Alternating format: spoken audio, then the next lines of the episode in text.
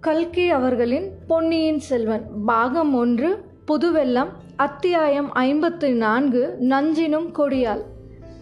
மாமல்லபுரத்தில் பழைய பல்லவ சக்கரவர்த்திகளின் மாளிகை ஒன்றில் அன்று இரவு அம்மூன்று வீர சிகாமணிகளும் தங்கினார்கள். இரவு உணவு அருந்தியானதும் மலையமான் அரசர் ஐந்து ரதங்களுக்கு அருகில் அரவான் கதை நடக்கிறது என்று கேள்விப்பட்டு அதை கேட்கப் போய்விட்டார். ஆதித்த கரிகாலனும் பார்த்திவேந்திரனும் அரண்மனை மேல் மாடத்திற்கு சென்றார்கள். மேல் மாடத்திலிருந்து ஆதித்த கரிகாலன் மாமல்லபுரத்தின் இரவு தோற்றத்தை சிறிது நேரம் பார்த்து கொண்டிருந்தான். ஆங்காங்கு மினுக் மினுக் என்று சில தீபங்கள் மங்கலாக பிரகாசித்தன. வீதிகளில் பெரும்பாலும் நிசப்தம் குடிக்கொண்டிருந்தது. கோவில்களில் அர்த்த ஜாம பூஜை முடிந்து வெளிக்கதவுகளை சாத்திக் கொண்டிருந்தார்கள். சமுத்திரத்தின் கோஷம் ஓவென்று சோகத்துணியாக கேட்டது. ஐந்து ரதங்களுக்கு பக்கத்தில் வில்லுப்பாட்டு வித்வானும் அவருடைய கோஷ்டியும் அரவான் கதை நடத்த அவர்களை சூழ்ந்து கதை கேட்டுக்கொண்டிருந்த ஜனக்கூட்டம் தீவர்த்திகளின் ஒளியில் கரிய நிழல் உருவங்களாக தெரிந்தார்கள். இந்த முதிர்ந்த வயதில் கிழவர் கதை கேட்க போய்விட்டார் பார். என்ன இருந்தாலும் பழைய காலத்து மனிதர்கள் தான் மனிதர்கள். அவர்களுடைய உடல் வலிமையும் மனோதிடமும் இந்த நாளில் யாருக்கு உண்டு? என்றான் ஆதித்த கரிகாலன். அரசே தாங்களும் பழைய காலத்தின் பெருமையை பற்றி சொல்ல ஆரம்பித்து விட்டீர்களா? பழைய கால மனிதர்கள் சாதித்த என்ன காரியத்தை நம் காலத்தில் நாம் சாதிக்கவில்லை? தங்களைப் போல் இளம் பருவத்தில் போர்க்களத்தில் வீரச் செயல் புரிந்தவர்களைப் பற்றி கதைகளிலும் காவியத்திலும் கூட கேட்டதில்லையே என்றான் பார்த்திபேந்திரன். பார்த்திபா நீ உண்மை உள்ளம் படைத்தவன். மனதில் ஒன்று வைத்துக்கொண்டு வாயினால் ஒன்று பேசாதவன் என்பதை நன்கு அறிந்திருக்கிறேன். இல்லாவிட்டால் நீ என்னுடைய நண்பன் அல்ல சத்ரு என்றே சந்தேகிப்பேன். அவ்வளவு தூரம் என்னை குறித்து நீ முகஸ்துதி செய்கிறாய். முகஸ்துதியைப் போல ஒருவனை பாதாள படுகொழியில் தள்ளக்கூடியது வேறொன்றுமில்லை என்றான் ஆதித்த கரிகாலன்.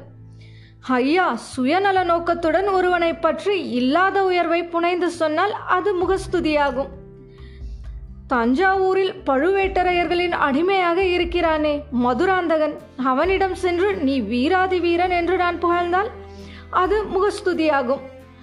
அப்படி நான் எப்போதாவது செய்ததாக தெரிந்தால் என்னை உடனே தங்கள் கையில் உள்ள வாளினால் கொன்றுவிடுங்கள் தங்களை பற்றி நான் சொன்னதில் ஒரு வார்த்தை கூட அதிகமில்லையே. பழைய காலத்தில் எந்த வீரன் இவ்வளவு இளம் வயதில் இத்தனை பெரிய காரியங்களை சாதித்திருக்கிறான்? தங்கள் பெரிய பாட்டனாராகிய யானை மேல் துஞ்சின ராஜாதித்தரை ஒருவேளை தங்களுக்கு சமமாக வேண்டுமானால் சொல்லலாம். தங்களை விட அதிகம் என்று அவரையும் சொல்ல முடியாது. என்றான் பார்த்திவேந்திர. நிறுத்து பார்த்திபா நிறுத்து. ராஜாதித்யர் எங்கே நான் எங்கே?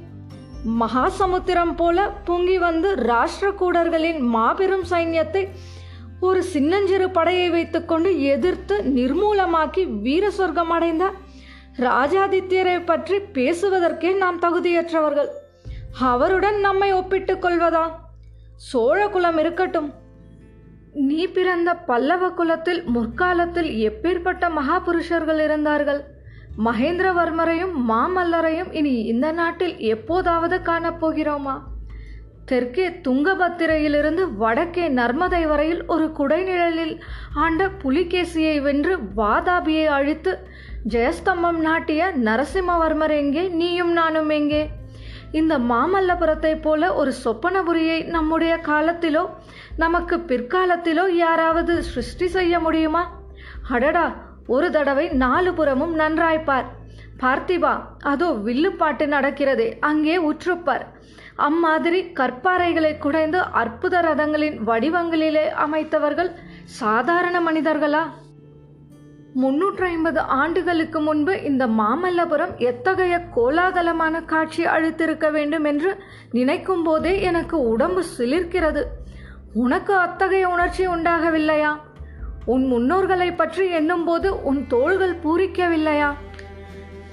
அரசே சற்று முன்பு தங்களை முகஸ்துதி செய்வதாக சொன்னீர்கள். சில சமயம் தங்களிடமுள்ள குற்றங்களையும் நான் எடுத்து சொல்வது உண்டு என்பதை மறந்துவிட்டீர்கள்.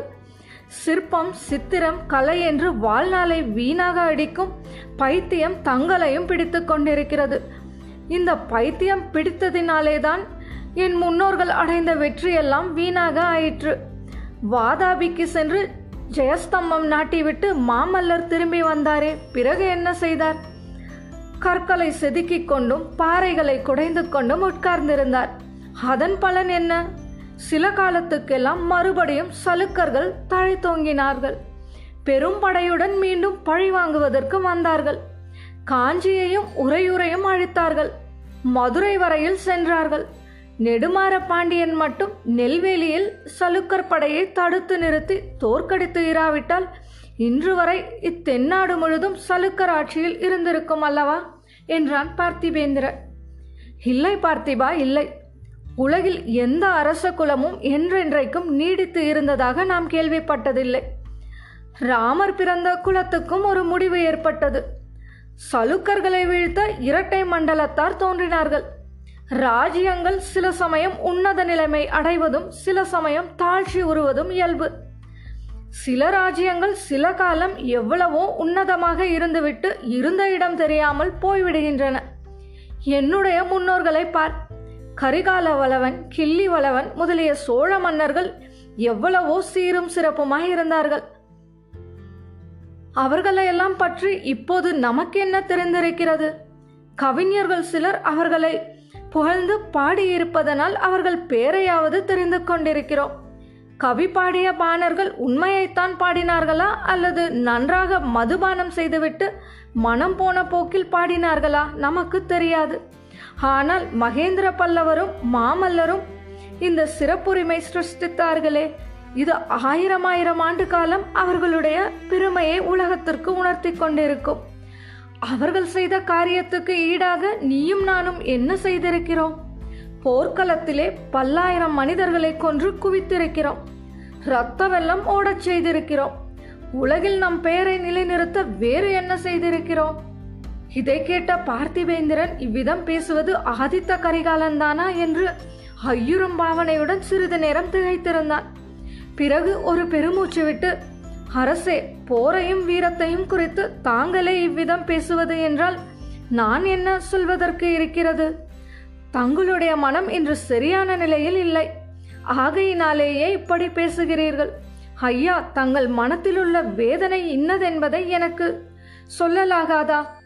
தங்களுடைய வைர நெஞ்சை சிறிது திறந்து காட்டக்கூடாதா என்று ஆவலோடு கேட்டான்.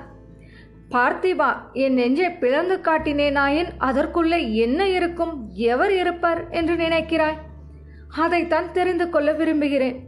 என்னை பெற்ற தாயும் தந்தையும் இருக்க மாட்டார்கள். என் உயிரினும் இனிய தங்கையும் தம்பியும் இருக்க மாட்டார்கள். என் உயிருக்குயிராகிய நண்பர்களாகிய நீயும் வந்தியத்தேவனும் இருக்க மாட்டீர்கள். வஞ்சமே வடிவான ஒரு பெண் அதில் இருப்பாள். பாவமே உருவான பழுவூர் இளையராணி அதில் இருப்பாள். நஞ்சினும் கொடியவளான நந்தினி என் நெஞ்சுக்குள்ளே இருந்து என்னை படுத்தி வைக்கும் பாட்டை இன்று வரை வாயை திறந்து யாரிடமும் சொன்னதில்லை. உன்னிடம்தான் இன்று சொன்னேன் என்று ஆதித்த கரிகாலன் கூறிய வார்த்தைகளில் தணலின் ஜுவாலை வீசிற்று. அரசே அதை ஒருவாறு நான் யூகித்தேன். பழுவூர் இளையராணியின் பேச்சு வரும்போதெல்லாம் தங்கள் முகம் கருத்து கண்கள் சிவந்து சொல்ல முடியாத மனவேதனையை வெளியிட்டதை கொண்டு அறிந்தேன். ஆனால் இந்த தகுதியில்லா மோகம் எப்படி தங்கள் நெஞ்சில் இடம்பெற்றது? அந்நிய பெண்களையெல்லாம் அன்னை என கருதும் மரபில் தாங்கள் வந்தவராயிற்றே. பழுவேட்டரையர் தங்கள் குலத்துக்கு நெடுங்கால உறவினர்.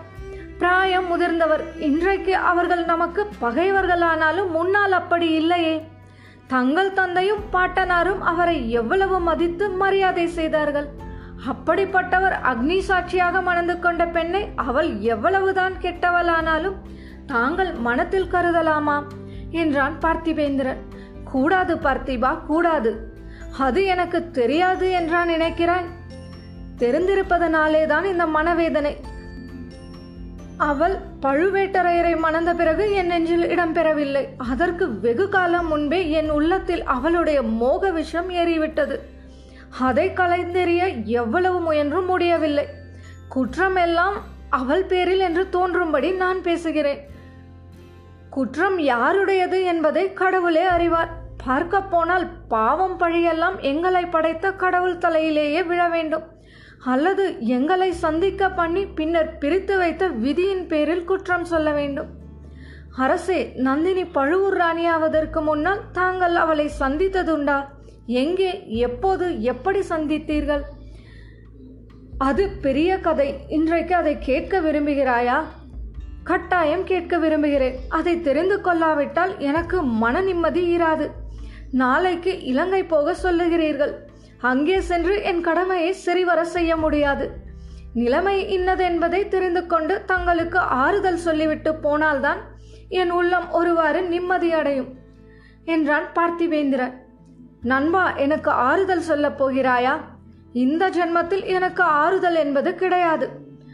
அடுத்த பிறவியில் உண்டா என்பதும் சந்தேகம்தான். உன்னுடைய மன நிம்மதிக்காக சொல்கிறேன். உன்னிடம் சொல்லாமல் நான் எதையோ ஒளித்து வைத்திருப்பதாக எண்ணிக்கொண்டு நீ இலங்கை போக வேண்டியதில்லை. இவ்விதம் கூறி ஆதித்த கரிகாலன் சிறிது நிதானித்தான். பிறகு ஒரு நெடிய பெருமூச்சு விட்டு சொல்லத் தொடங்கினான். இத்துடன் அத்தியாயம் ஐம்பத்து நான்கு நஞ்சிலும் கொடியால் நிறைவடைந்தது. மீண்டும் அடுத்த அத்தியாயத்தில் சந்திப்போம். குரல் வண்ணம் உமாச்சாரி. நன்றி.